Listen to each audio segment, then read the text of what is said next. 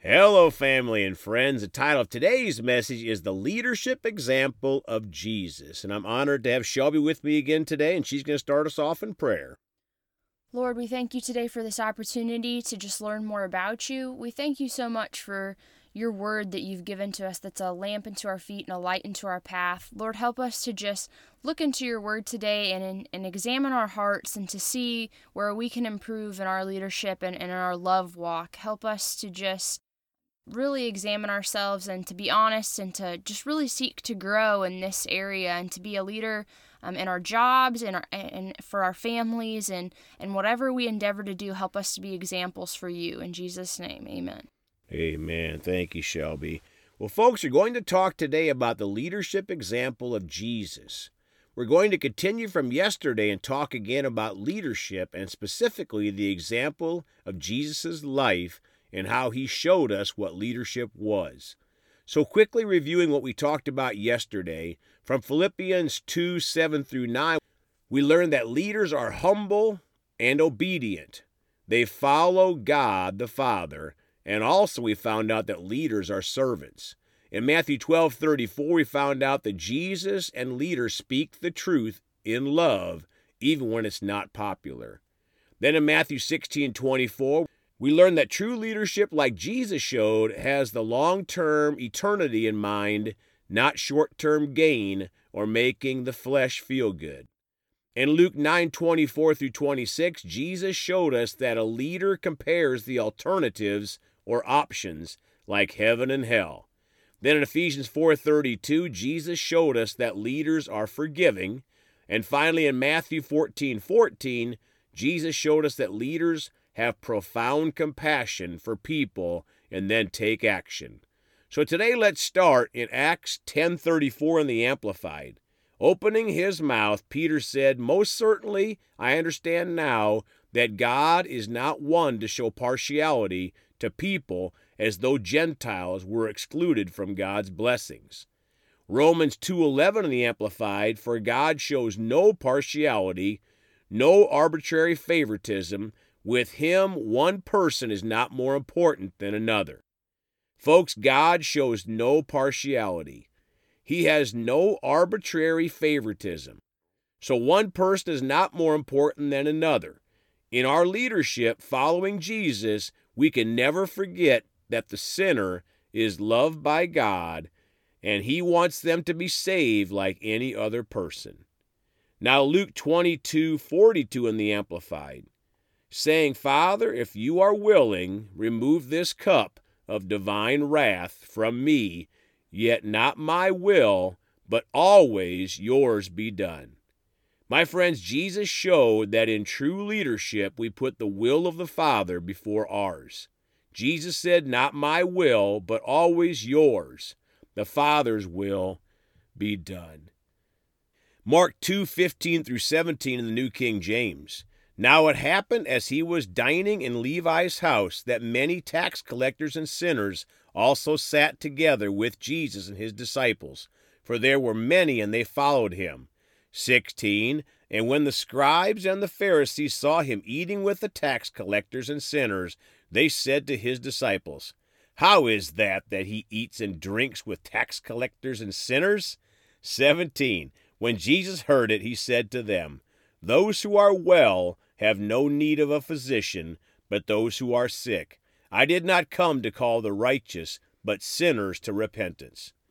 Folks, in Jesus' example of leadership, he showed us that we need to leave the house once in a while, leave the church once in a while, go out and witness to sinners.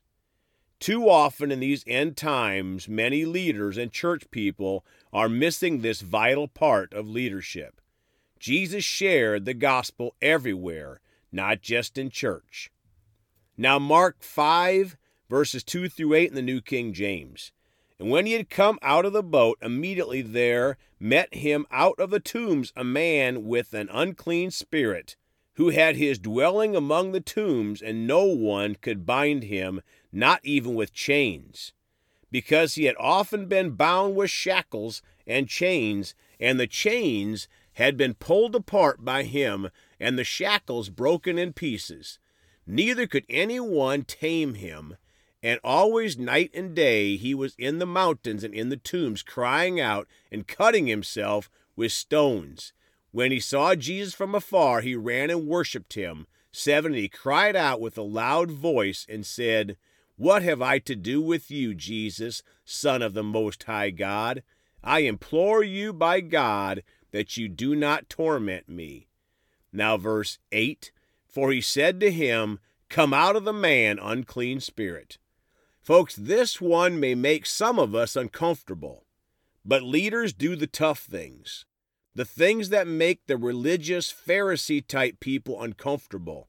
Jesus cast out demons because he loved others, and he called us to do the same. Of course, we do it in Jesus' name, not in our name. Now let's read Mark 16. Mark 16, 15 through 20 in the New King James. And he said to them, Go into all the world and preach the gospel to every creature. 16. He who believes and is baptized will be saved, but he who does not believe will be condemned. 17. And these signs will follow those who believe. In my name they will cast out demons, they will speak with new tongues. 18. They will take up serpents, and if they drink anything deadly, it will by no means hurt them. They will lay hands on the sick and they will recover. Verse 19 So then, after the Lord had spoken to them, he was received up into heaven and sat down at the right hand of God, and they went out and preached everywhere, the Lord working with them and confirming the word through the accompanying signs. Amen. Folks, if we want to be a leader or even just a follower of Jesus, we have to do what he said. And he said these things right before he went to be seated at the right hand of God. Must be pretty important, huh?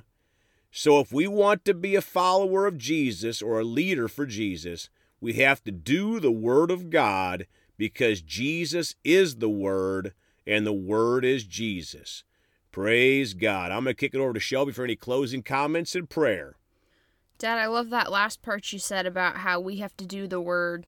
You mentioned earlier about how one really important aspect of leadership is that we have to do the will of the Father, do the will of Jesus, and not just look at what we want to do. Because as leaders, sometimes you have to make tough decisions, and what we want to do doesn't always line up with God's word. But if we want to really uh, chase after Jesus with our whole hearts, we have to follow the word uh, no matter what and not compromise. So I really like that. Let's pray.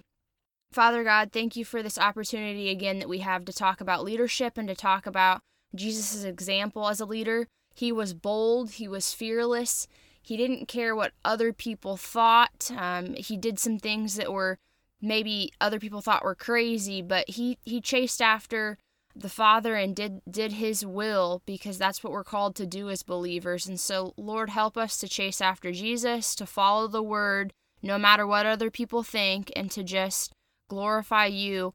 In Jesus' name, amen. Amen. Thank you, Shub. Well, folks, if you want to contact us, you can do so at celebratejesusministry at gmail.com or by phone at 812 449 8147. We sure love to hear from y'all. We love you. Please go talk to someone about Jesus today.